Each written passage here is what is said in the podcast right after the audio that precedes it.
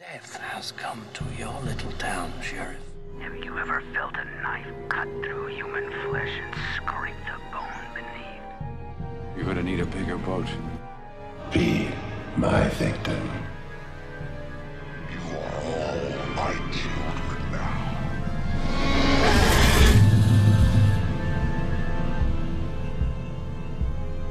I have to pivot into the ring, or else I, I will stay on Michael Myers all day. But this isn't a Michael Myers episode. Mhm. I, I know this is a good good uh good segue though because samara or sadako is another thing where there's not really a rhyme and reason for why you happen to be the victim you just you saw the tape now it's your time You are so right.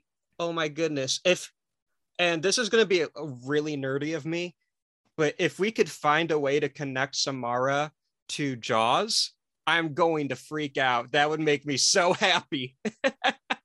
that I'll, I'll, that's I'll sit on that i'll sit on that thought because that'll be a i'm challenge sure there's a way to do it because for me, I think Jaws and Michael are so similar. Um, I know I just said we'll move on from Jaws and Michael, but I'm like, there's so many similarities. They both have black eyes, the devil's eyes, like a doll's eyes, and they both eat dogs. true true oh Like- that's always a sad part In Then both the movies. in both movies too. And it's like, anyways, if we could bring Samara into this unholy trinity, it might be one of my favorite trios. I mean, water is one good connecting connecting Oh, thing, but um, but thematically, I'll try to I'll try to think of something to to, connect them. There's there there I'm sure there there's something there's something. they all kind of represent kind of like a manifestation of death, right? Yeah, I guess not a lot of thoughts, but yeah, about like this whole ghost ghost girl stuff, especially being like a Japanese like horror movie. But yeah, no, yeah, definitely there's like not not really anything you can do to stop it. Um, Right. I mean, I know like at the end of the movie, like the thing is that you like copy the tape and then it like skips you and then like that person has to copy the tape and stuff like that. But other than that, there's there's not like a rhyme or reason, especially for like why you happen to be the victim. It's just you just oops, I watched a tape. well, I'm, I'm gonna I'm gonna make a little stretch right here, and feel free to judge me if it's a bad stretch. I feel like in the late 70s, early 80s, there's kind of a sense in these slasher films where it's like, and I think Scream puts it better than I do. You drank, you did drugs, you did the sex, gotta die. You know, like I think Friday the Yep. 13th is the clear portrayer of that mindset. But I think Cabin in the Woods says it in like, you have to sin or else you can't be punished. Mm, And watching that Yes. videotape is the summoning. It's kind of like the yes. the puzzle box from Hellraiser. You don't have to put that VHS in the machine. Yes. Yeah, there yeah. Yeah, it's really interesting watching the different versions of like either Ringu or The Ring and like hearing it's like with the cold open, um like the Mhm. girls talking about like how they viewed it or or even um even from what I know about like the book, um how they come across the tape and like stuff like that. Um I mean it's like similar to the movie because it's like a niece or nephew like how the main character gets it, but like how like the you know, like I said in the cold open, like the way they describe like coming across, it's like they were like trying to tape a football game or or something like that, but like it didn't. There was something wrong with the tape, and then they watch it, and it's this thing. So it's like they had they did not consent at all to even watching the tape, but now they're being punished for watching the tape, or I guess not necessarily punished Mm-hmm. if you consider like I guess like the background of Sadako or Samara. It's not necessarily I guess kind of a punishment, but but yeah, but it's just interesting because it's like to the point where like they didn't even really consent to what they're watching, and but now they're suffering the consequences of it. Right. It's so interesting.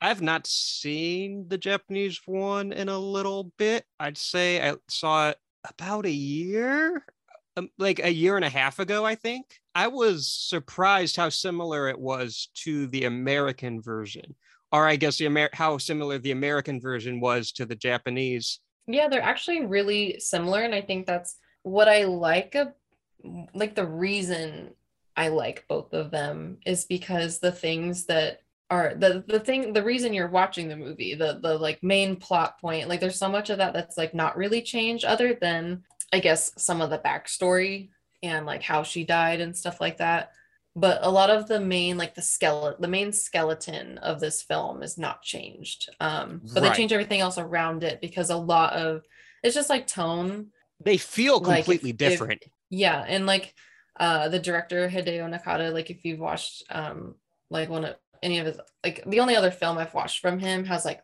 very similar tone very similar visually um a lot of the same like concepts and themes too. So i think like you know they didn't want to just make remake it but in english you know they wanted to have their own i guess spin. And i think also like where horror was at the time there's a lot of Mhm. visual stuff like japanese horror a lot of the time um at least in this like subgenre has a very specific tone um the way they build tension um and stuff like that whereas like horror here especially at that time was very much like our the the horror of it all is a little more visual than the japanese one but but like that's okay. I like that they can have their own identities. And when I when people say they like one or the other i i always hear them like uh premise that with like that's not to say that i don't like the other one or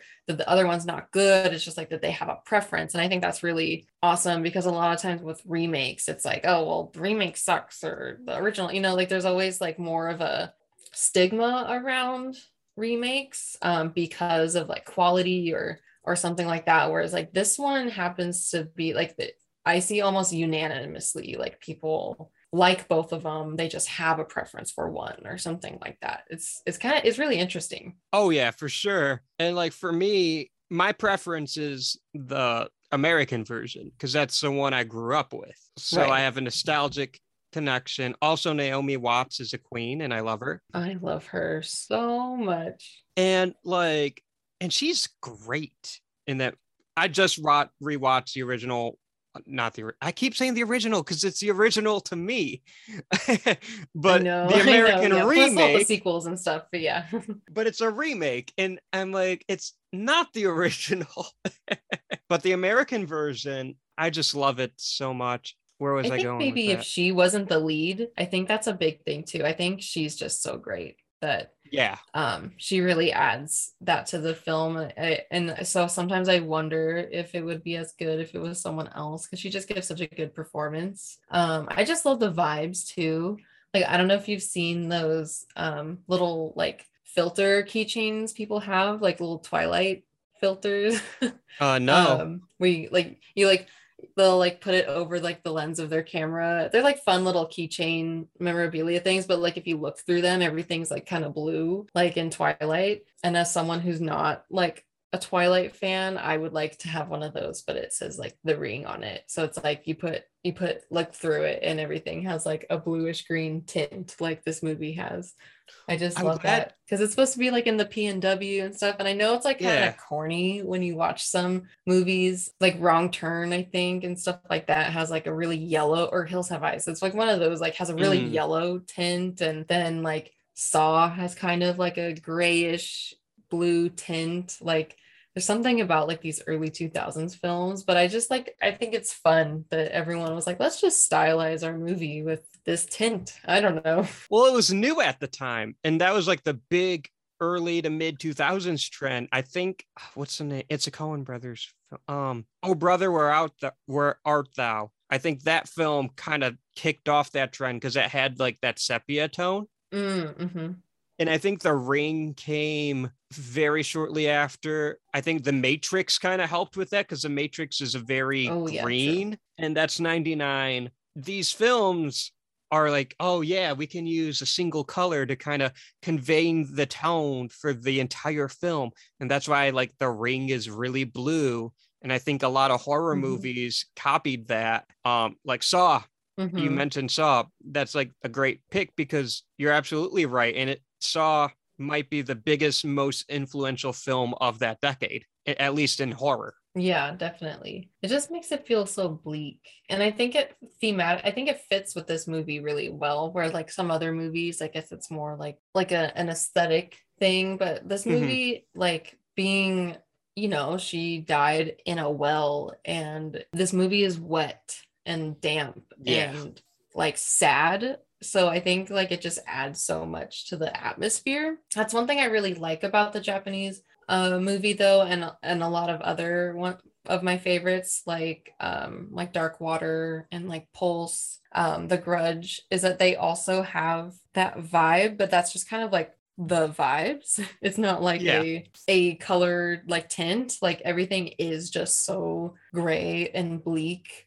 and sad feeling which is just something i love so much about those movies and it, it adds to like the tone it adds to like the way the tension builds like a lot of the horror is so much more subtle Mhm. like I love the ring, but I definitely prefer Sadako to Samara.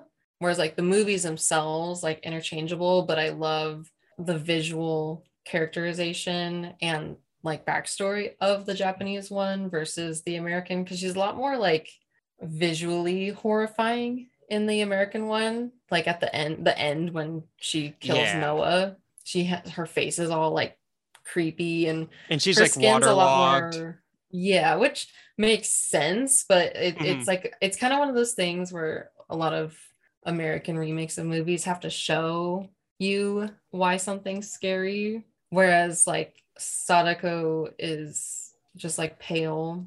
Like you can you can tell her fingers look a little odd. It might just be a you know a lack of good practical effects but like her hands you could tell they maybe have been like waterlogged but it's not like so visually like striking other than like all of her fingernails are missing and bloody because she had been like trying to crawl out of the of the well um but other than that she's just like in white which obviously I think um, just has a lot to do with spiritualism and like the personification of ghosts in like Japanese culture as a whole. So I think like visually, a lot of the things visually about the film are very much just tied to Japanese culture.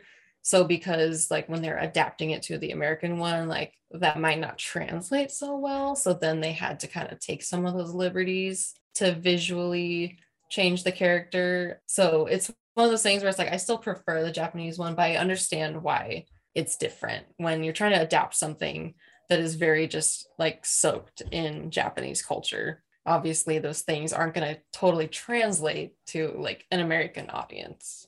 Right.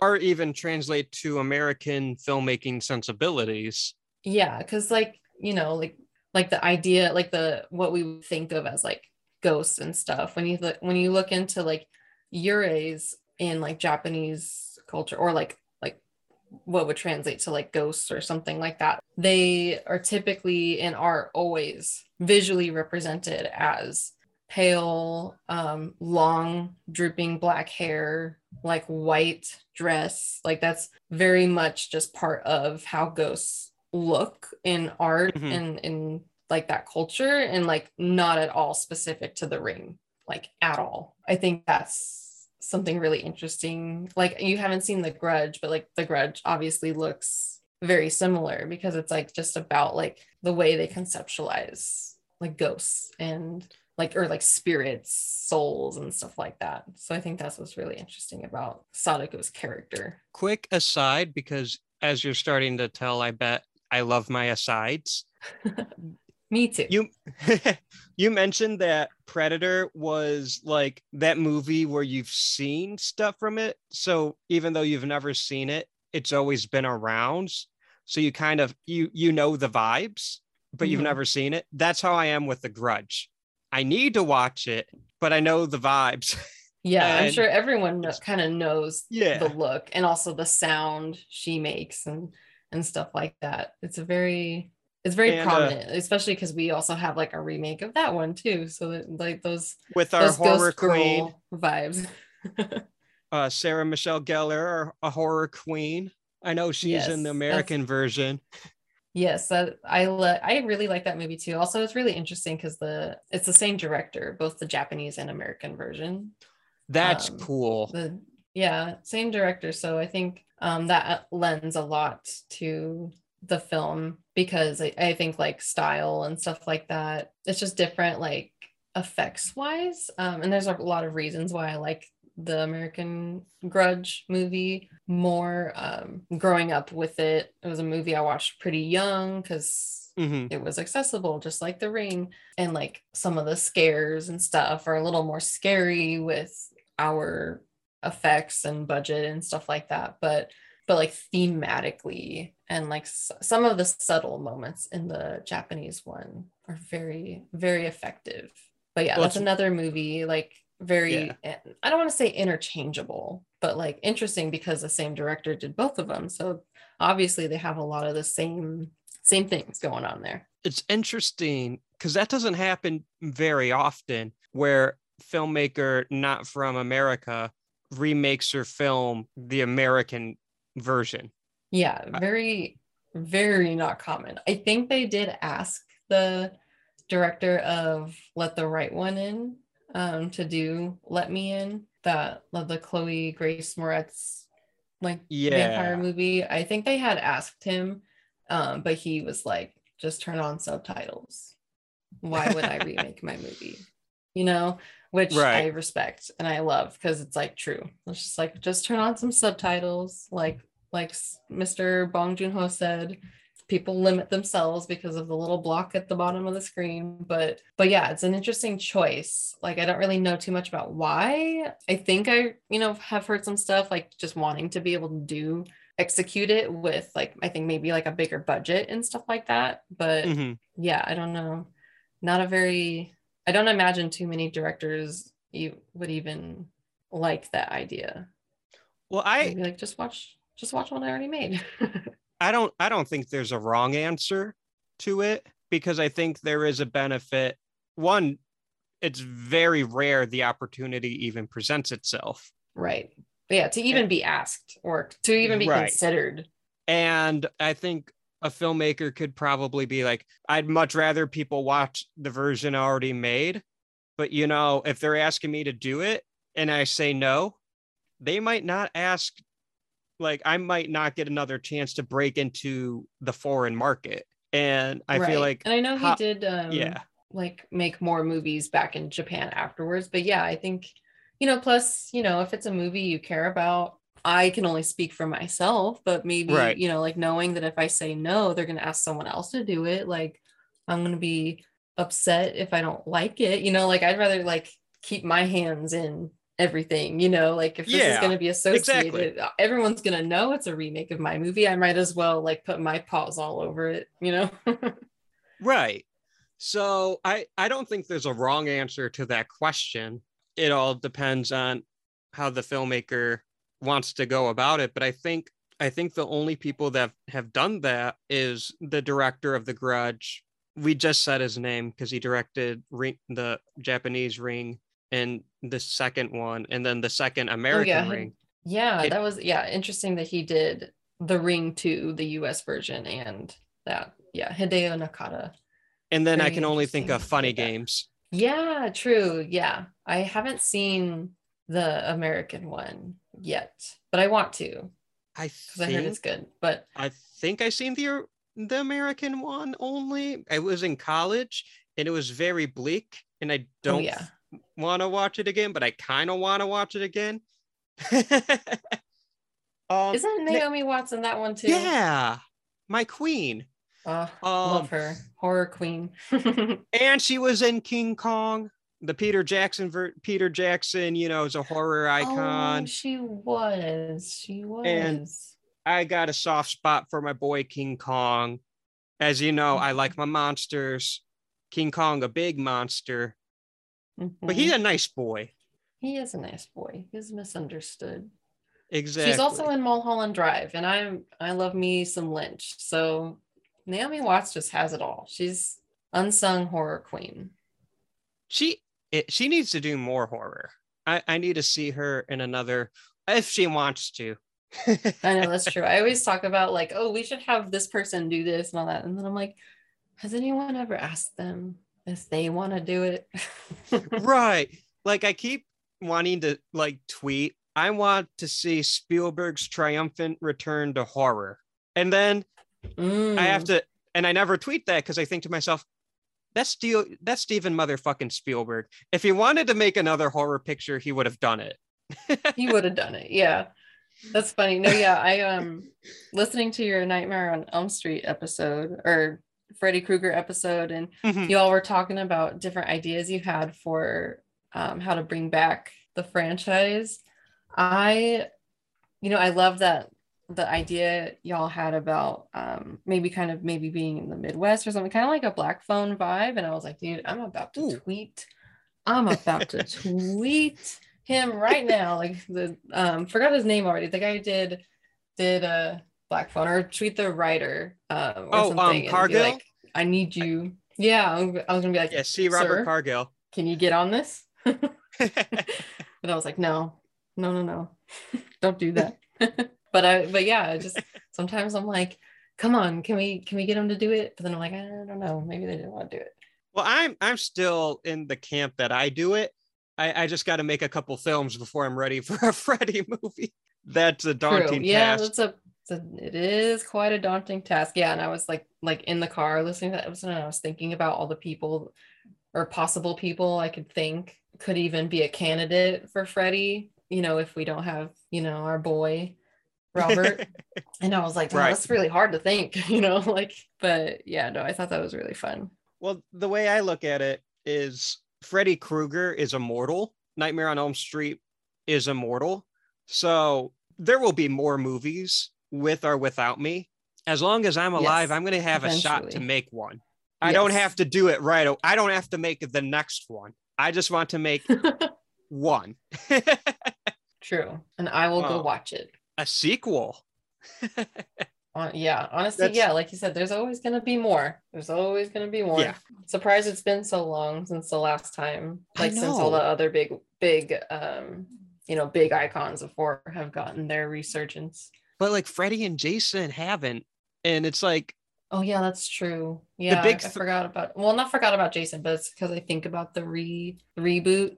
Like, But that was so long ago. like Freddy then is more recent because the Freddy reboot our remake was in 2010.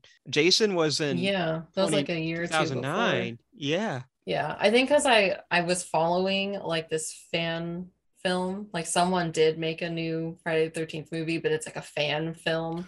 Oh, is it never like, Hike Alone? you know, or, or a different Um, one? No, it's um, it's some it's something called like Jason something. I don't know. It's it was just some small. I don't know how I even happened upon their social media, but yeah, it's like a. It was just like a little indie film, not like a big release. So I think that's why Yeah. my brain I think of Jason having a more recent moment. But you're right. Yeah, that that re- reboot was a requel, if you will, was quite a long time ago. I think I saw in theaters too, way too Oh, young. nice. It was like I my thi- friend's older brother took us, and I was like, "Oh, this is inappropriate."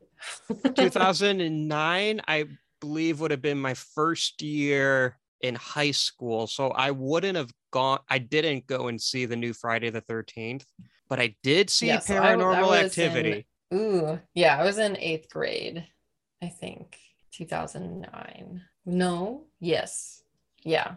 I started started freshman year of high school, fall 2010. I started Yes. fall 20, 2008 because I'm class of 2012. Mm, yeah, I'm in class of 2014. Yeah, so I was yeah, I was like in eighth Okay. grade when her older brother took us to see it. Saying he took us to see My Bloody Valentine, the 3D one, also. Ooh, nice. So many movies. But yeah, but both of those movies were like, I mean, like I'm fine watching horror movies, but they were like, you know, inappropriate, you know, with all the, the sex scenes and stuff. So I was like, oh, this is weird watching this with her older brother, but that's okay. I uh yeah, we're in the same we're in the same movie generation, I would say. That explains why we have so many Yeah, similar movie experiences. movie I saw in theaters. What is yeah, it? Yeah, like the first horror movie I saw in theaters where it was like um, just me going with my friends or something. You know, like um, I think it was prom night. Oh, I want to say. I want to say prom night, the remake. I think that was the first time because it's. I think it's PG thirteen, maybe. I don't know, but I think that's one of the first ones. Um, because I saw like that and like the uninvited and like the unborn, like all those movies came around around like 2008 and stuff. So I saw all those movies without like a guardian. And then later, like saw Insidious and like The Conjuring and all that. In Oh, The theaters, Conjuring's too. so But yeah, I remember seeing like the prom night. It was so scary in theaters. Oh my gosh. No, but Insidious. Insidious is one still one of the scariest movie watching experiences I've ever had. Because like my first time watching it was in theaters when it came out. So it was probably probably in ninth grade. And oh, it those was just that jump scare, like that The- jump scare. Darth Maul. I like legit was like, I'm gonna pee my pants right now. Like I Yeah. Yeah, yeah. I like I remember gasping, like gasping for air so hard after like that I was like, oh my chest hurt. Like I had never been like jump scared that hard. I think obviously being in the movie theater and stuff like that. But yeah, that was such a that was a toughie. There's a jump. Conjuring was scare- pretty scary too, but, but Oh, I just remember what what there was the jump scare in the Conjuring. I don't remember what it was, but I remember being like, oh my god. Well, well, I'm thinking of the witch, like on top of the cabinet. Oh yes. Oh my god. Yeah. Okay. And then there's yeah. the for some clapping reason game. I like blanked on. yeah. No, but yeah, when she jumps off that like wardrobe or like whatever that furniture, oof, man, that was so scary. Oh my gosh. Yeah, those those jump scares really work. Like I'm not a huge fan of like cheap jump scares, but those jump scares were like worth it Oh, because those they're not cheap. got me especially in the movies yeah yeah Uh. i hate like like the one um the one ring sequel i have seen is rings um i remember in theaters there's like a it's like just a, a cut to a new scene. Mhm. and like someone's just closing an umbrella. And it was like the it was like such a loud because it was like a jump cut to like a new scene. Someone's just closing an umbrella like it has nothing to do with anything but like the sound of the umbrella was so loud and made everyone jump. And i was like that is the dumbest jump scare. I hate stuff like that. Like i sometimes i like a fake out if a Yeah. jump scare is a fake out. So technically it's not a payoff but when it's just literally like a scene change like it's not even like we weren't building up to anything and then you faked us out or anything like that. It's literally just a loud noise for the sake of loud noise. It was so annoying. I don't remember anything else really about that about that ring sequel other than like the guy from big bang theory's in it. And like that's it. Oh, that's it. I haven't seen that one, so I, I I couldn't tell you.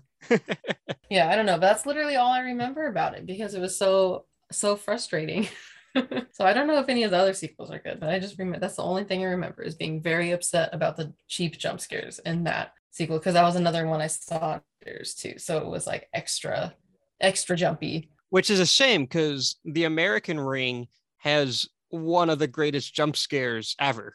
i just watched it earlier today and i can't remember Well, for me, I probably shouldn't use such the greatest ever type type of rhetoric, but I don't know. I'm going to use it. I'll stand by it. I'm thinking of the scene where Naomi Watts is. I know the character's name is Rachel, but that's my queen, Naomi Watts.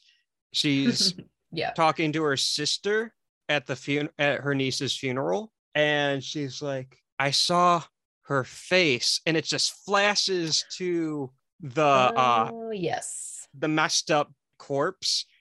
And like it's so quick but the image burns into your mind. And then when the head falls over oh Yeah, no, yeah, that's a very good like yeah, that's a good a good scare in that one. And yeah, I like the way you the I like the way you said that, like the the way the image burns into your mind because that's like exactly what kills them too is like the, Oh, the yeah. sight like when they see her it's like her gaze that kills so it's like they in the Japanese one it's more of like a freeze frame thing that happens. Um, whereas in this one, like we see their faces all contorted and everything. Um, there's not as much Mhm. of that like visual horror in the in the Japanese one, but yeah, it's like her gaze is the fear is like seared into you and then you die. So I think that's I think that I think that's a testament to how effective that little scare is because it's kind of like they're doing exactly what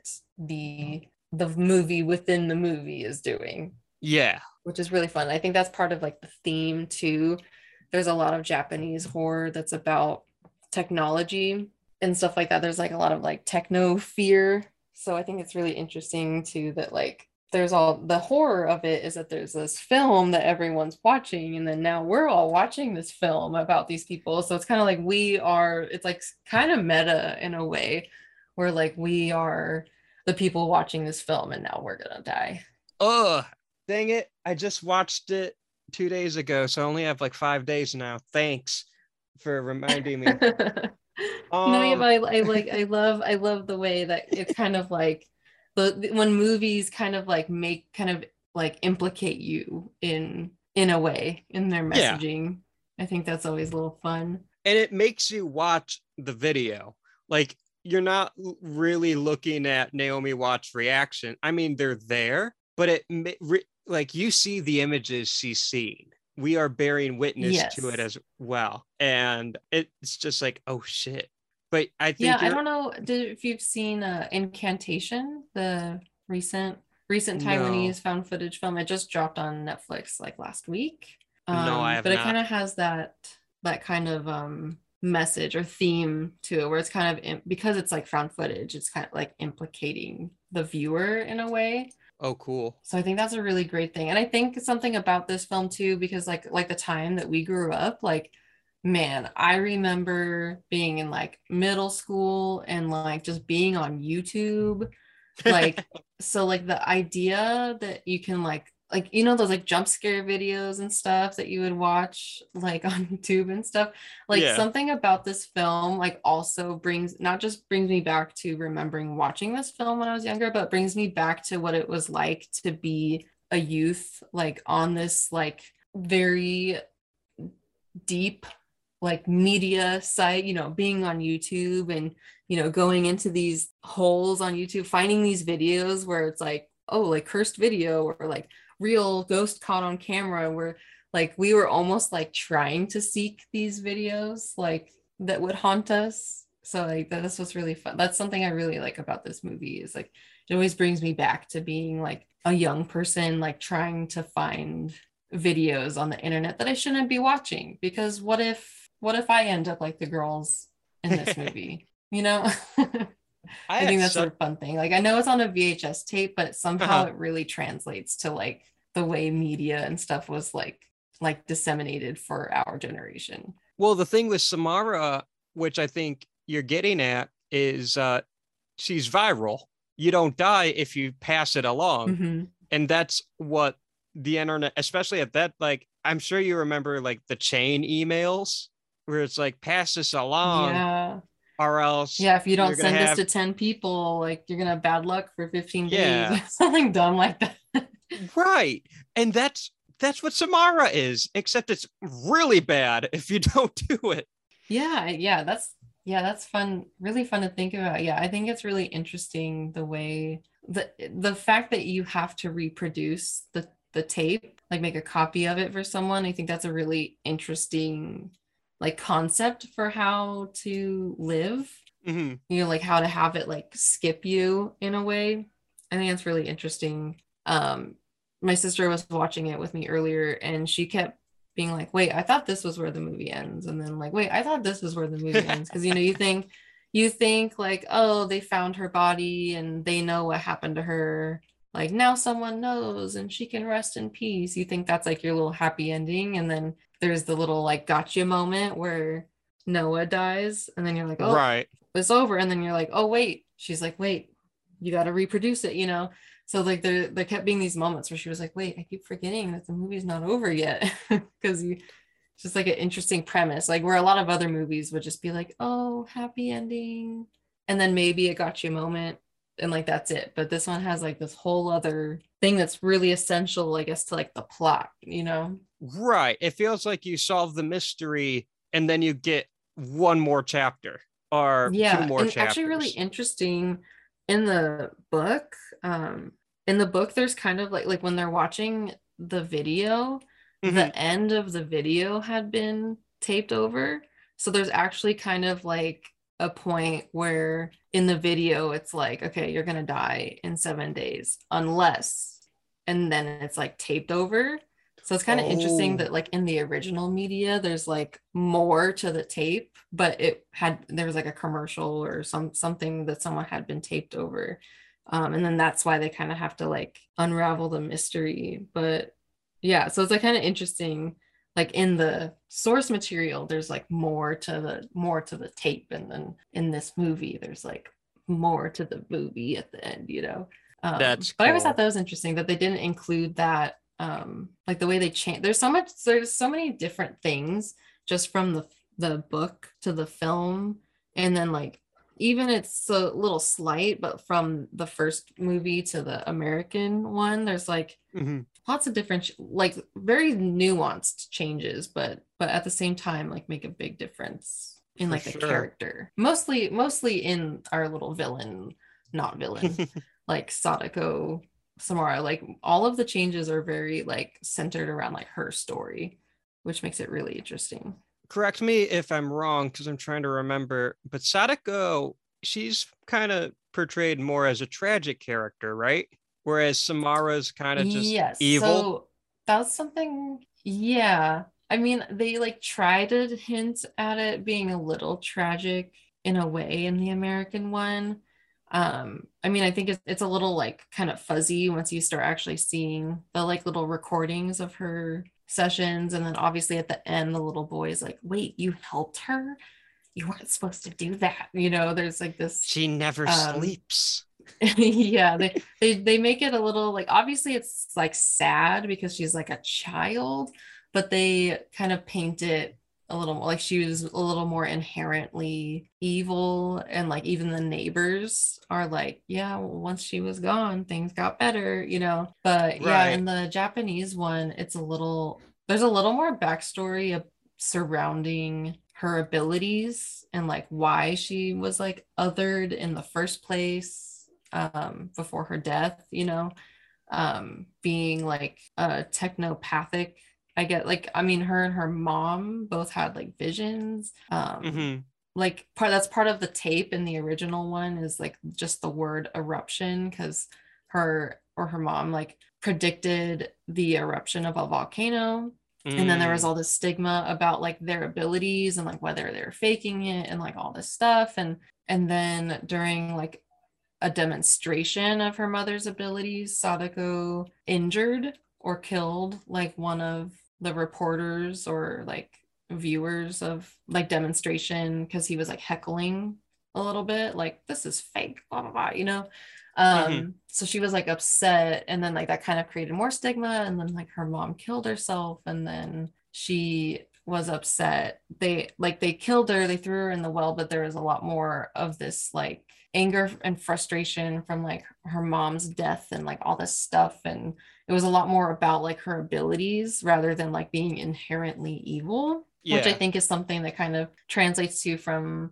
just ideas of spirits and like why you haunt and like different things like that where because um like kind of similar with Juon she's not really she's not just a ghost she's like um, I don't really know how to say it like Onryo where it's like a vengeful spirit and it's usually a wronged woman who dies in such extreme anger and fear that it like leave that her spirit is not just a spirit it's like it's out for vengeance but it's very much like tied to how you were wronged in life which is like kind of what the grudge is about too is like um, Okay. like Juon Juon the grudge is like it like it starts the movie by stating like that they believe that if you're a, a person dies in such fear that they kind of like live on as a curse. It's like something like that. I forgot the exact but it's part of like shinto um like spiritualism like the idea that if you die in such a bad way that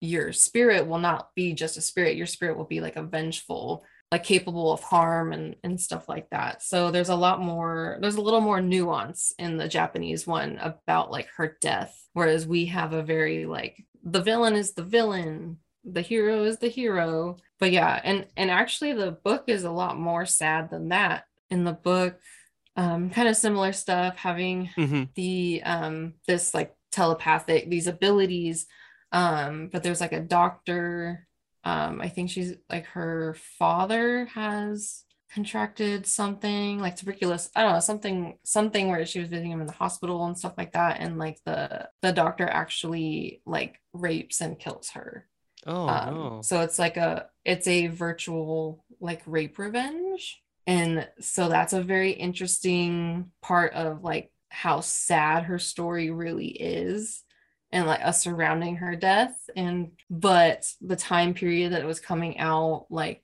it's a lot more palatable to have a different kind of revenge story like i think um, some people say it was kind of like would have been more popular with audiences to be able to just have like you know not to have another like i spit on your grave or last like last house on Yeah. the left um kind of thing where that's a you don't want to alienate too much of your audience so it's it's interesting that they made that choice to take it away from that there's also all this other stuff like you know after like in assaulting her he Mhm. discovers that she's intersex and like there's so there's like that kind of leads to like the killing too because it's kind of like about i don't know like all this stuff that this doctor's going through the rage he Yeah. feels for her um but also like not like about like his identity like having done that not in like a retribution type of way like i feel bad about that but in that like oh like the person i violated was intersex and that's gross uh, you know it's more it's a lot more like stigma around her. He infects her with he has smallpox so when he Oh, assaults her he infects her with smallpox and that's why her technokinesis becomes a virus because he infected her with a virus. So in her rage that's why it gets copied onto a tape. And because she can't reproduce um, like she doesn't have a uterus because she's intersex she can only reproduce through the reproduction of the tape. And like it's like this weird it's like there's so much so much more stuff going on in the book Yeah. like but with with that backstory it's weird like you know when you think about like i guess when the when you watch the movie you don't really need to know like why it turned into this virus like because of the smallpox thing. Like it still translates really well but but as far as like the motive of the ghost you know there's a lot more Right. like sadness attached to it. I still think it's really sad like when you're watching i still feel sad for i guess sadako more than samara but yeah it's like it's weird that there's like all this other all this other stuff that they took out and then also like the main character is a guy and he has like a daughter and a wife rather than being like a woman with like a son and an ex-husband or in the american one not an ex-husband but like a father who's not there kind of thing so Mhm. there's there's also like the gender role switch which i think is just about like how horror films always kind of have like this leading lady like type of Yeah. vibe but yeah it was an interesting like there's all this like gender stuff that's like switched around and because it's more of like a thrillery like who like uh uncovering the mystery like he's this guy uncovering the mystery whereas like this movie is a lot I, at least I think, especially with Naomi Watts's like performance, is like a lot about like motherhood and stuff like that, you know, because she like her son accidentally sees the tape. So it's like she's not protecting her son the way she should have because she works and she's a single mom and all this stuff. Like there's always those little like nuances in horror too. That's have, also like mothers in horror. Yeah, I just want to say that is like, I think one of the best oh shit moments in any movie. Um, yes. where it's Her like scream. Oof. no, and you're just like oh yeah, the shit. scream and she covers his eyes. Yeah, I, I love that moment. Um, I love it in the Japanese one too, but it's it's a lot more effective, I think, actually, in the American one than the Japanese one. Um, but I think that's just because Naomi Watts is is wonderful. just the way she does Yeah. that is just so great. And I just love how the little boy is basically an independent four foot tall man. like Yeah, like he, so he is weird. a child but he he dresses and like he he dresses himself in a suit. He's making himself breakfast. He's like rachel i'm going to work. I'm like damn this like eight year old's more independent than i am. Yeah that, that's a that's um pretty prevalent too in like the the japanese one. Like she comes home from work and he's like dressed and he's like i laid out your clothes for you too mom Yeah. and stuff. And um you know it's kind of like about like uh, the fact that his father is absent so like he kind of has to and his mom works and all that stuff so he kind of has to like figure things out himself uh but yeah he's so weird though i was i love him my boyfriend and I had watched some of the scary movie uh movies Mm-hmm. recently cindy and the TV's third leaking. one yeah the third one I that one's like my favorite like they're all dumb and whatever but the third one is so funny because I was like you know this kid is like creepy and he's like spoofing the creepy kid from the ring but like the kid in the ring is still creepier he's the way he like calls Right. her Rachel and like all this stuff and he's just like the way he talks is so ominous it's so it's so funny and i know it's like shouldn't be funny but it's so funny to me because it's like even it. in a spoof of this kid's character like this this spoof is not even as creepy as this kid is. Right his little haircut. I don't know. He's just creepy. But i think it's another thing too. we also had this like creepy kid like in the early 2000s we had also like this creepy kid thing going on too. Oh because of the sixth Um, sense. yeah yeah I know exactly. Creepy- I know creepy kids were around before the sixth sense but they were like far more abundant after. Yeah, he has like the kid in the ring has the same kind of vibe. Like he almost yeah because he like see he kind of has it's hinted at that he also has like some sort of like clairvoyance and that's why he's seen he knows about the girl, you know, in in the well and stuff. And but yeah, so he he has this kind of like I see dead people like vibe to him. And it's just it's funny, but yeah, no, he's but he's cute. Poor little dude. uh like i Has to go said show one of his friends the tape now. oh no. Uh, like I said earlier, it's been a little bit since I've seen the Japanese version, so it's not as fresh. And I've only seen the Japanese version once, whereas I've seen the American version a, a lot more than once. Mhm. but I remember specifically, unless my memory's wrong, don't share too many of the same visuals. Um, the plots are almost identical, but visually they're pretty different movies. Except I, I just remember there's a shot of the boy walking to school in the rain, and then he sees his dad, but we don't know it's his dad yet, and they just kind of stare at each other. And I feel like it was shot for shot in both versions. Yeah, yeah, it's interesting because in the American one, like Noah is like not like I didn't really get the impression that he was really present at all. And like, because there's that moment too where they're in the car and he says mm-hmm. something about like, oh, your mom and I were young. And he's like, yeah, mom told me that story, you know? So he's like, very much like he like kind of know he like knows Noah's his dad, but like obviously they don't have like he wasn't there or anything. In the Japanese one, it's like implied that they're divorced. So he was at some point around, I guess. And then even when she when he dies, when she comes to his apartment, um, and the cops or whatever are there, and because and they're like, oh, they like you can't go in. And she's like i'm his wife. And then they're like oh well they took the body already you know whatever. So it's like interesting there's a little bit more of like a it- there's not still not a lot of interaction between the son and the dad but Mhm. it's implied like that they they were married and now divorced but then in this one he's just kind of like oops we were young i don't know you know so there's a little Right. little difference but i think i think too that like if you watch Hideo Nakata's other movie Dark Water, it's like the same kind of thing. It's like a, a mm-hmm. mom and her daughter like trying to learn how to live life now having now separated.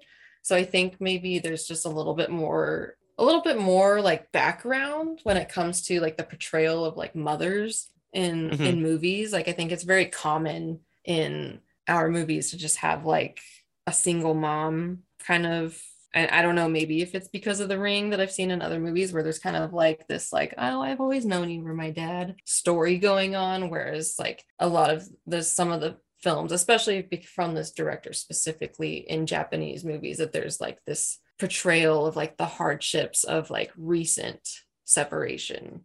Um, Yeah.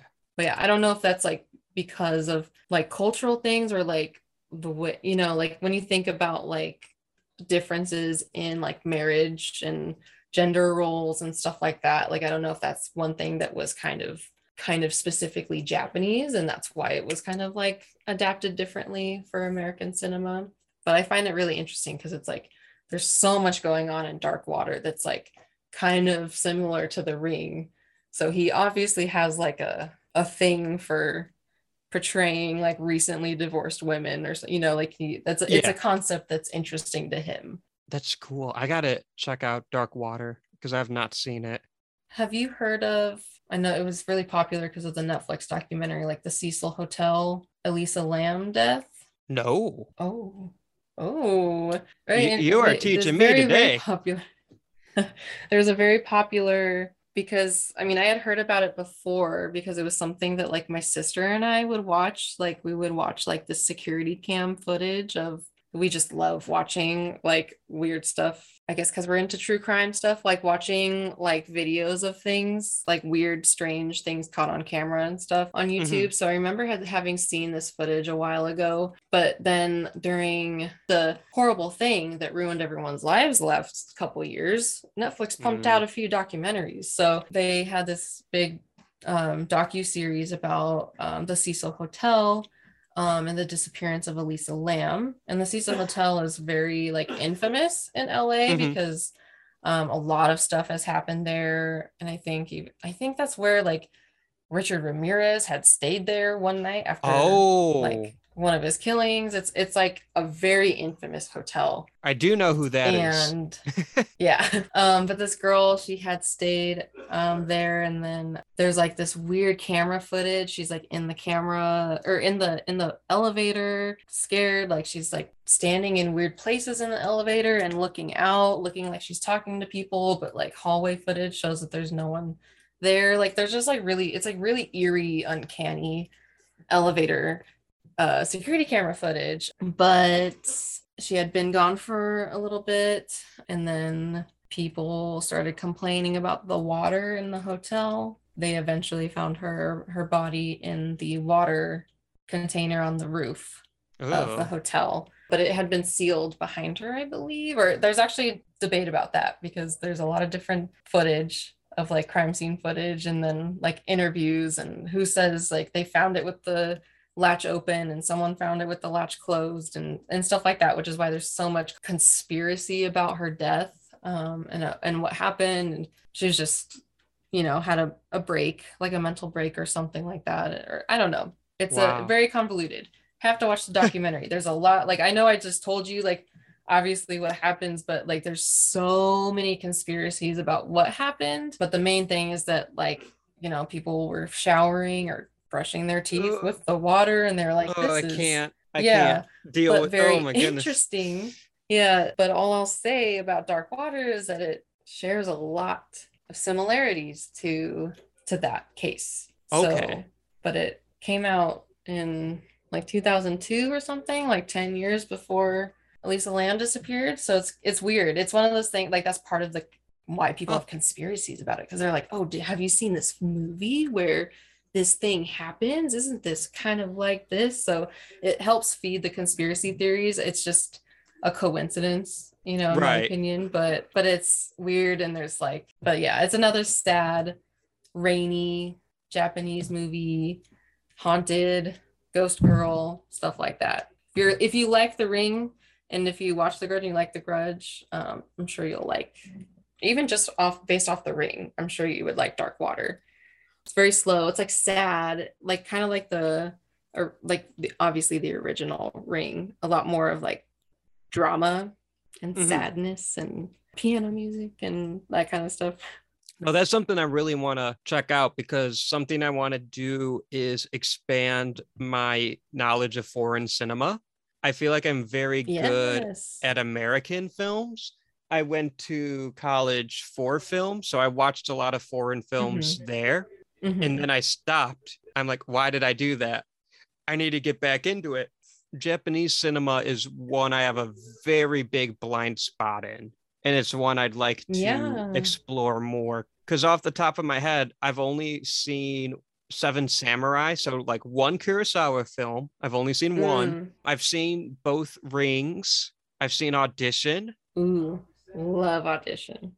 That's a movie.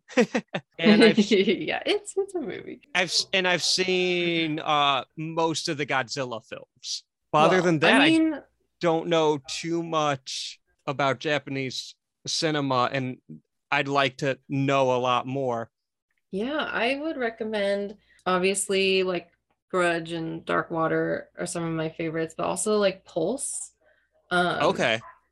I think it's also 2002. I will admit it really loses me in like the last act. It's really long and the the Mhm. really effective scare once it like get goes through its really effective scares then the rest of it is very slow however there's a lot being said in this movie um it's another like techno fear of technology it's like inspired by i don't want to say unexplained deaths but there are a lot of deaths surrounding like uh, isolation from like being on the internet people who Mhm. like weren't discovered after like their bodies weren't discovered after a long time because they were just really lonely people sitting on the internet.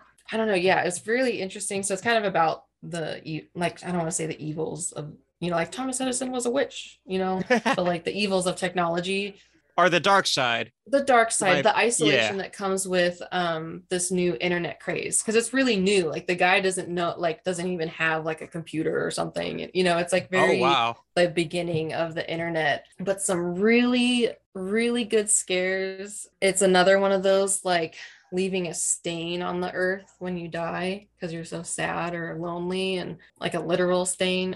and then also there's some like um, there's a scene that's really like uncanny, and that's what makes it really creepy. Which is something about the Japanese ring that I really love too. Is that you know the scene when she comes out of the TV at the Yeah. end kill kills the like boyfriend husband um respectively in the japanese one she was filmed doing that backwards so she is walking backwards and then in the movie they reverse the footage so it has a lot more of an uncanny you know like lynchian where it's like she's the way she's moving is very odd not because in the american one they edit her to make her look like she's like glitching out and then Yeah. you know but because she's walking backwards when they filmed it and then they played it backwards so she, you know so her movement is very different and it's like those like subtle things about that i really love and just one thing Yeah. recommendation um Uh-huh. hor- if you go to like horror spiria podcast there's a recent episode that horror spiria did with uh, my friend amber guesting just about Japanese horror. So just like a personal recommendation, like check out that episode. Like they kind of go through like big pillars of Japanese cinema, like some of the movies we're talking about, and like Hausu and um my friend Amber lived in Japan. oh, um, that's cool. for a little while. Um, and she's very well versed in Japanese uh, horror too, so she has like a good good insight. Um, but they also kind of go over like the history too, and I like that you mentioned Godzilla because they kind of talked about like the way because obviously Godzilla is kind of like about like national trauma from you Yeah. know being a bombed so they kind of talk about how like even though the movies aren't about like this big nuclear monster like you just feel like all japanese cinema has like this inherent sadness that just feels like it's like this leftover grief that like Jap- Japan is still going through after that. So it was a really interesting conversation they had. Like that, you know, even though none of these movies are about a Godzilla, there's still this like you can just feel like this sadness in Japanese cinema. Um, and also maybe that's why there's a, a a trend in the fear of technology because what technology brought was an A bomb. So Right. so yeah, so I would just like, you know, like an aside, like if you want to like get some recommendations, I would check out. It's like Suspiria, but horror horror Spiria. Um, Oh, cool. that's a good, yeah. So just like if you want to like look for recommendations, so very good, very good podcast to listen to. Thanks. Um, I'm definitely gonna look into that because that's one that's Japanese cinema is one I really want to from all over the world I want to get into. But for me right now, I want to get get into more Mexican cinema. Um, because I'm Ooh, Mexican yeah. American. I identify more with the American cinema. So I'm like, I want to watch Mexican films that aren't like, you know, cartel movies. And th- those aren't really Mexican films, but those Yeah, are yeah, I, American like, films with Mexicans in them. Yeah. Yeah, I follow a couple um I think Mexican American like up and coming kind of filmmakers. Um Yeah. I still haven't watched their films, but yeah, it would be interesting to kind of look at like actual Mexican cinema. I don't know what's out there, but it'd be interesting to see like what like Mexican horror there is. Oh, especially because like it's not Mexican, but there was a recent um I think Guatemalan um a recent like La Llorona film Oh, I watched that that one. came out. Yeah, It so was- it's like it you was know, on getting Shudder, some more yeah. Latin American, yeah, l- some more Latin American perspective. So it'd be cool to see like some some Mexican movies. Like I don't know if I've ever watched a Mexican film, you know, And which and is sad. You know, need to And- broaden the horizons. And it's sadder for me to say that because I'm actually Mexican Americans.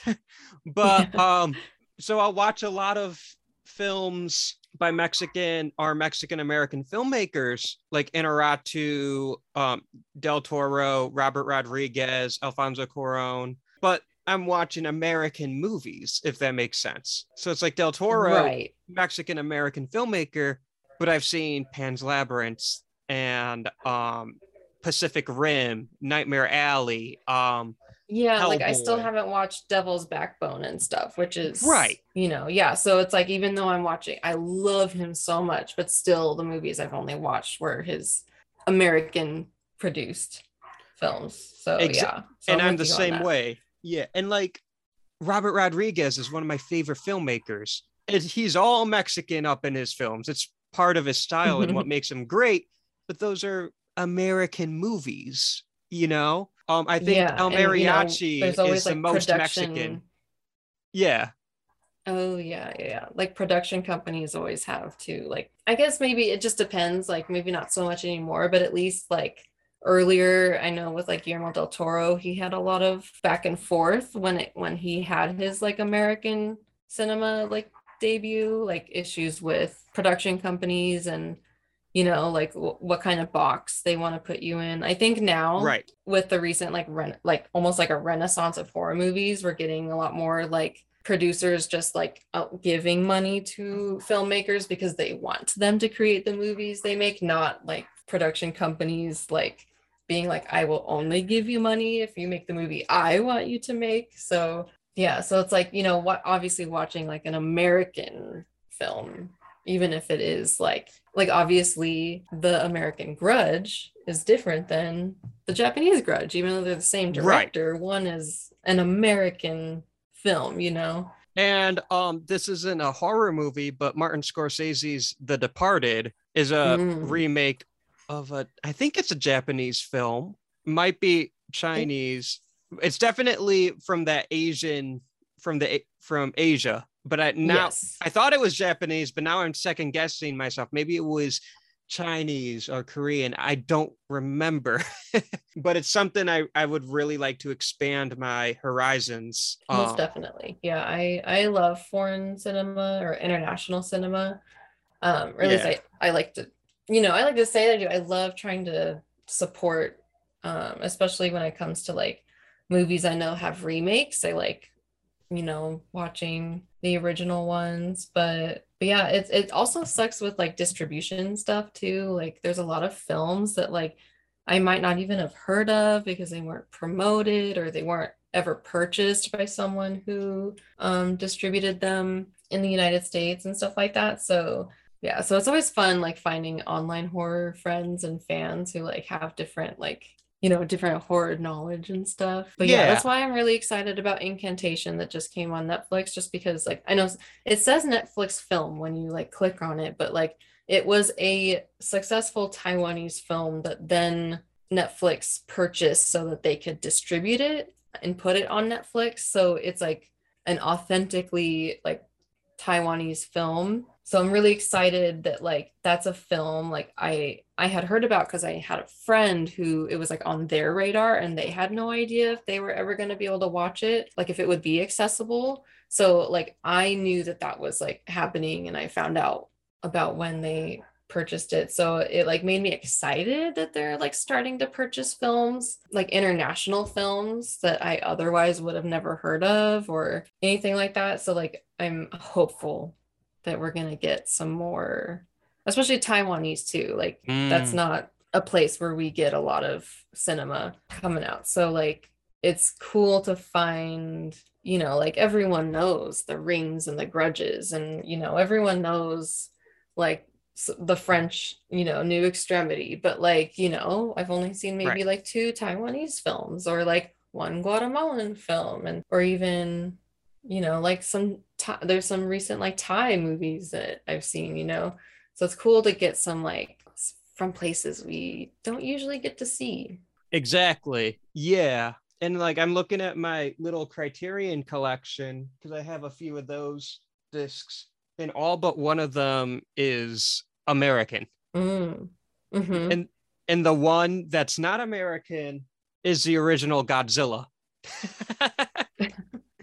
So Good choice. We love some Godzilla. But yeah, no, yeah, I, yeah, time to broaden the horizons. Yeah, I only have two I. Criterion discs, but because I've only started recently started. it's just Samara's videotape. That's that's the one thing I probably won't pick up. I've thought I've been thinking about like how much I wish I could just like record or like you know like copy the movie or something on a VHS and like put the the unmarked VHS some on some shelf somewhere. But then I'm like oh, we we don't even have VHS players and then like even if I like put some unmarked DVD somewhere, you can't really do that. I miss uh I know Blockbuster tweeted a little we're back from the dead thing recently, so I'm a little little uh, speculative of whether or not Blockbuster is making a, a comeback, but uh you know, think about the fact that you used to be able to go like rent and like what if you put the like a different copy like imagine how like i mean not fun because you just spent money on a rental, but how like fun it would be if you like rented a di- like a DVD or like a VHS and you open it and it's like some mysterious unmarked VHS tape that's not the movie you rented, you know, something like that. Like, you know, I would love to do a little little ring prank of some unmarked piece of physical media somewhere, but that would not happen because no one would pick it up because people don't collect them now. right. You like in order to prank someone, you would have to like put that disc and like hide it in like a minions or or something. And Yeah, a like little frozen case or something.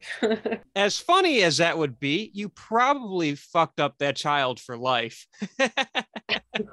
no, yeah, yeah, that's not a nice thing to do.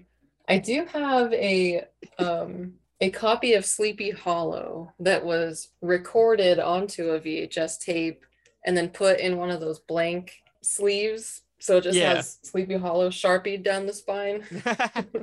so that's fun. That's a cute little thing on my on my shelf. It would be really cool if it was the ring because it would be on brand. But yeah, Right. but that's fun. It's a fun little like or some of my I have a VHS of Blair Witch Project and Blair Witch Project 2 and both of them Ooh. still have like the blockbuster tape on the side of them, the like please rewind. so those, those are fun little like time capsule things. Like, oh, remember when you could just record like what was on the TV onto the VHS? That's cool. Or like remember when you had to rewind the tape before you brought it back to Blockbuster? Oh, that's Oh, what I like. That's why I like having the little physical media collection. My last question is the titular question of the show. If you were to accidentally watch the Samara disc or VHS, I should say, would you die? I think absolutely yes. I have no chance. First of all, because I'm a little weird gremlin who would have, you know, like let's say maybe like the the Rings sequel tries to bring it a little more digital um hmm and stuff like that. I even if it was back, you know, in the old VHS era, I 100% if someone was like, "Hey, have you heard of this cursed videotape?" I would have been like, "Why aren't we watching it right now?" Because that's who I am. so I most definitely would have got got because I would have immediately consumed this media that I even having been told it would kill me, I would watch it because I would be like, dude, this is cool, but also like I'm fine. I'm not going to die. But also, I never would have figured out any of the clues on that tape. I'd be done. I I'd be done. I feel that I think this is one of the rare scenarios where I would live. I- I normally say I would die because it's Oh. it's the point of the show. I like I like saying that. I think I could survive Samara because okay. there is no way I'm watching that film at least alone. And That's true. I definitely wouldn't be alone. and for a multitude of reasons. First off, if you were to tell me, "Hey, watch this cursed videotape," I'd be like, "What? No." Cuz I am like a Mexican American grew up Catholic. I don't mess with the superstition. I do not. so, it is a nope. I- exactly. Ex- I am a nope type of person. Um, I remember when I was in marching band, I was hanging out, being a hooligan a little bit. Not too often. I was in marching band. I was a good kid, but I remember I was ex- I was exploring with some of my friends, and there was like this creepy area. Some of us were like, "Hey, you want to explore?" And I just remember distinctly being like, "Nope, I'm gonna go the other way." no, yeah, I am I am the stereotypical like the the white girl in the movie who's gonna die. Like I am the cold open of whatever horror movie there is. I'd love to think that I would live because I'm a horror fan and I think I know all the rules and all that, but I 100% like especially as a kid, dude, Mhm. if one of my friends was like, "Oh, I have a Ouija board," I'd be like, "Just get that shit out right now. We're doing it." You know, like I was I'm I was such a little like thrill seeker that and also being raised atheist, you know, like I would have Mhm. been like, well, it's not really. I mean, I was always, you know, the Fox Mulder, the like, I want to believe, you know, kid. I was like dying for something to haunt me or for an alien to see an alien. I was dying for something to prove me like wrong. I was like such a weird kid. I wanted so bad for proof of the supernatural. So I most definitely would have been like, yeah, we're watching this tape and I would die. and I was the exact opposite. I would take your word face value. It'd be like, this tape's haunted. Want to watch it? And it's just like, no, I believe you. You don't need to show me. I, I ain't arguing. um, Yeah, maybe maybe now, like maybe right now I wouldn't have been so keen to watch it, but I still but at the same time knowing how I am, like I like I'm one of those like most disturbing film list and then like watch all of the films on the list kind of person that I feel like I still would have been like, "Oh yeah, the weird videotape, let's watch it." like I'd The- like to think I'm smarter than that, but I think I I think it would get me. the other reason why I think I would live, and I just know myself way too well. Let's say I got past the nope stage and I actually had the VHS tape. I would sit on that tape for so long until I forgot that I even had it. And I, I just wouldn't yeah, just watch not it. watch it. Yeah, I forgot to watch it. Exactly. And it's just give like it give it to me for like homework or something, then I'd forget to watch it. and it's like if I'm borrowing something, I'm so bad if I'm borrowing something. I don't know why, but it's just like I'll borrow your weird Japanese experimental murder film. I'm gonna put on Jurassic Park instead. Yep. Like I'm yeah, I'm, of I'm like that with my own watch list. Like I have a huge watch list of movies I need to watch, and I'm like, um, watch Final Destination again. Okay. that's how I am. That is how I am. Like I love rewatching movies. It's Me too. it's h- hard for me to be at home and pick a movie that I haven't seen because I'm just like I could watch one of the thousands of movies I really want to watch for the first time. I bet I would love. My attention span too. but- I think but it's Star that too. Wars. Sometimes like, okay, if, if this is if this is a new movie, I'm gonna have to pay attention. And I don't know if I can devote that time. Like obviously I love watching movies, so like I do love, you know, sitting down and watch a movie, but sometimes I'm like, I don't know if I can give that much of my undivided attention. So I won't watch it because I know that I want to be completely in the film when I'm watching it. So then there's so many movies that I just keep putting off because I'm like, I don't know if I have the mental capacity for that. Or and it's also you know what I would do? I would probably put on the Yeah. tape and then I'd look at my phone. So technically, I didn't really watch the tape. I'm looking on Twitter. I'm looking on See? Letterboxd to see if anyone reviewed the tape first. yeah, I watched this tape and I got a weird call after. I don't know. Wasn't the vibe. One out of uh, two out of five stars. Appreciated the They production that review value. seven days ago. I wonder if they've watched anything since. Hmm. I think I would survive. And if I were to watch the tape, I just have a feeling I'd watch it with other people. And I feel like True. within seven Someone days, someone would figure it out. yeah, within seven days, someone would figure it out. Probably not me. I'm not much of a detective. I, I would never claim to be a detective. I, I just feel like someone in my friend group would figure it out. And I have no True. Problems passing the, the chain letter. Yeah. Get enough film nerds in the room and we'll all dissect and analyze this little this little avant-garde art film Sadako made. Exactly. Someone will figure it out. and I, I'd give some good notes, I think. I just want to give a quick shout out to, I hope I don't butcher his name because I really like him, Hiroyuki Sanada. He Mm. plays the husband, dad in the Japanese ring. Oh yeah, yeah, yeah. Really good. And I swear I've been seeing him everywhere.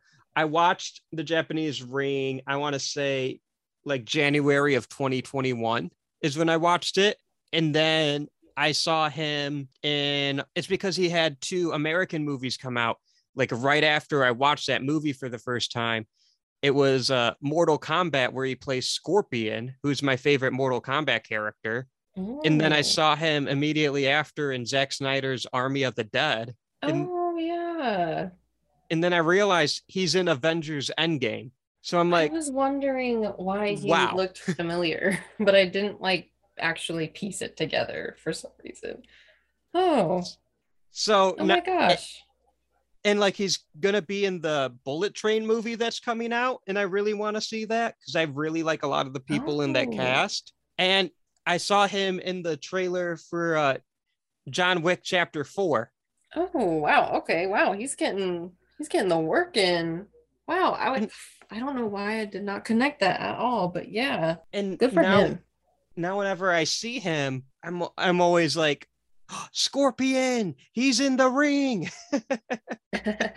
um and i just Oh, I I, just that. I think it's love- really cool No, yeah, that is I love when I see like actors and stuff like that. Like I finding them and other, you know, breaking, you know, breaking it in their career. Like I love making those little connections. It's fun. and he's 61 and he's kicking ass like What? he's 61 yet he's playing roles where like like in avengers endgame he's doing a samurai fight with hawkeye and Yeah. and scorpion obviously scorpion's a very demand physically demanding role Yeah, wow. Wow, like really good for him. like yeah and he's going to be in a john wick movie where he's kicking ass yeah, you know there's gonna be some kicking butt in that one.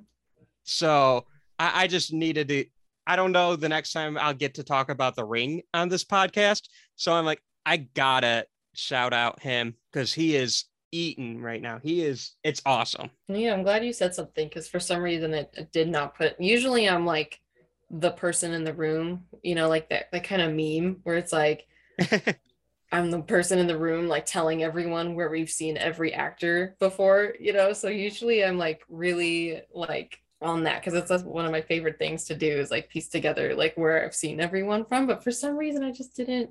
So yeah, thank you for that. Because now I'm gonna I'm gonna keep an eye out for him with all that other stuff he's got coming out. You were doing a really awesome job kind of explaining the differences between Sadako's tragic story in the Japanese film and more so in the book, where she's kind of like a spirit through intense pain and sadness kind of comes back to do harm. Mm-hmm.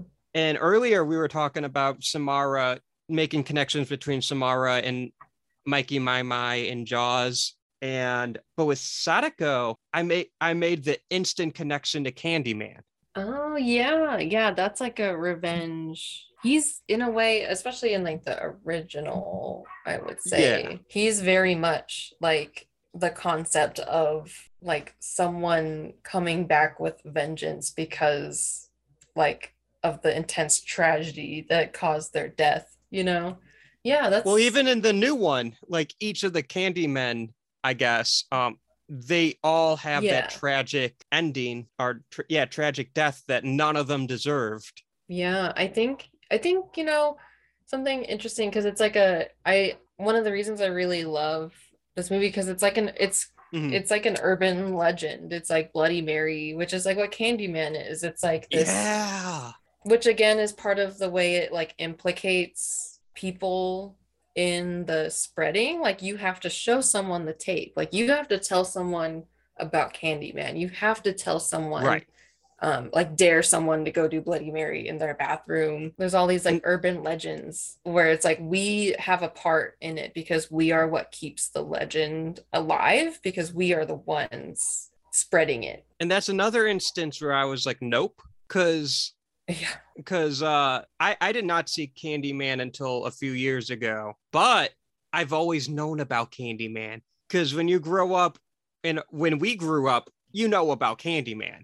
hmm We've grown up with Candyman. He just he's a whisper in the classroom to steal his line. But I remember other kids being like, "Hey, we're gonna go play. We're gonna go say Candyman," and I'm just like, "Nope, I I still don't. yeah i I don't mess with. I know yeah it's a like movie. with bloody mary I know it's fiction, yeah and I don't do it. yeah like i i think yeah i think like bloody mary and stuff like that i think i definitely was a little too chicken for i think i might have done it once but i was like as soon as i said it like the last time my hand was already turning the doorknob to get out of the bathroom you know where you, you know Yeah. you're not staying to actually see anything um but yeah no yeah i don't think yeah we're a lot more of an active part in the summoning. I'm like, mm, Right. I don't know about that. Like- yeah, no, yeah, that's a good connection. I love that. And it's interesting because culturally, they're extremely different. Like small, dressed in white Japanese girl, as opposed to tall black man with a hook and a trench coat or like a big fur coat, depending on the version.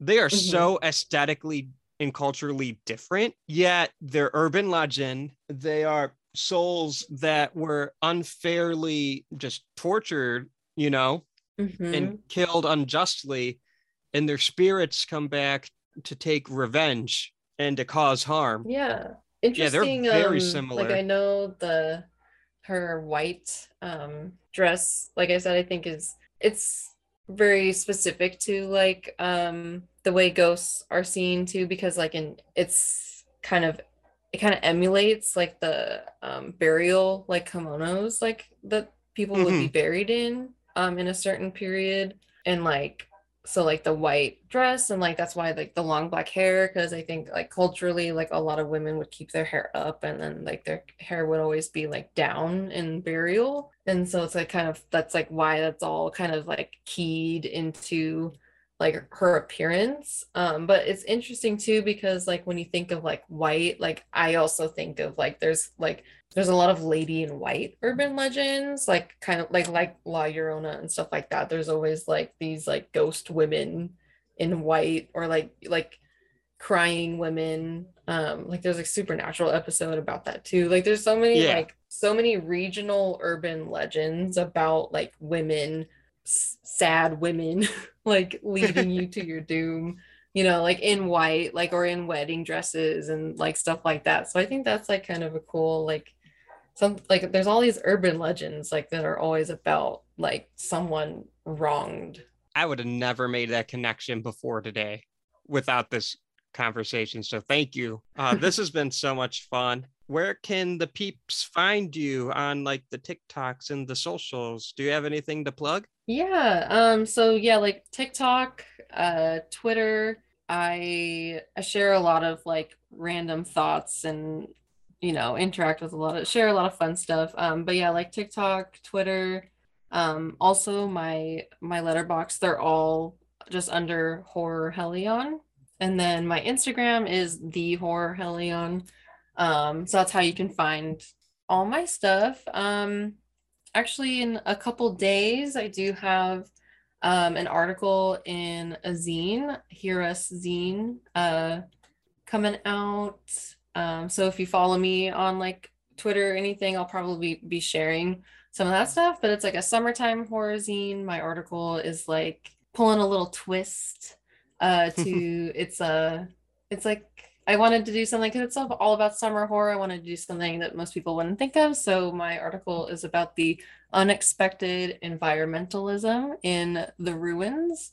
Um, I don't know if you've seen that movie, but fun movie. Um, it doesn't like actually really have an environmental like message, but I I like I like finding uh themes and, and stuff that you wouldn't normally think about in certain movies. So that was fun. And then um like I mentioned earlier, I have a personal essay about the use of ballet in horror and my own relationship to that representation as someone who's been a ballet dancer my whole life. It will be coming out hopefully within the next few weeks or sometime in August um, on Beauty of Horror, uh, which you can find like on Twitter. But like I said, if anyone follows me on anything, I'll probably be plugging it on literally everything. But yeah, so that's all I got going on for me. But yeah, this has been a lot of fun. Thank you so much for joining me today. Yeah, no, thank you so much for asking me on. Like I I I love like each podcast I guest on, I'm like, I just love it. Like I'll just talk forever, but I'm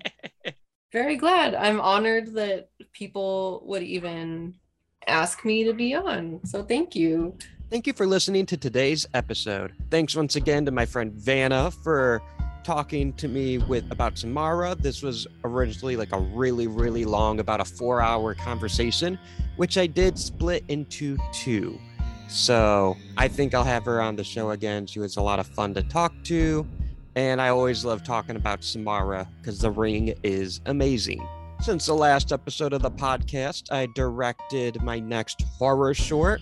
Not going to say too much about it, but the shoot went really well.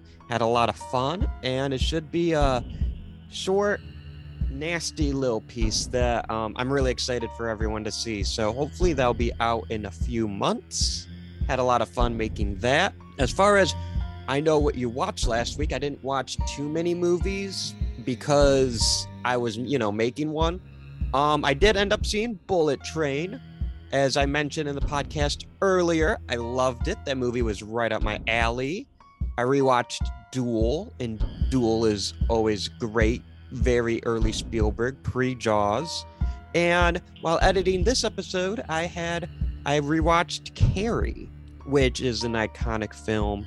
Yeah, that's a Carrie's great. So next week we're going to be talking about the Babadook, bringing back that icon, but with a different guest who you have not heard yet. So that'll be exciting. But if you like what you heard, please rate, share, and subscribe. You can find the show's social media on Twitter, Facebook, and Instagram at Would You Die Show. You can find the Would You Die YouTube show on Three Y's Men Media YouTube channel, where you can find professional wrestling, trailer reviews, and much, much more.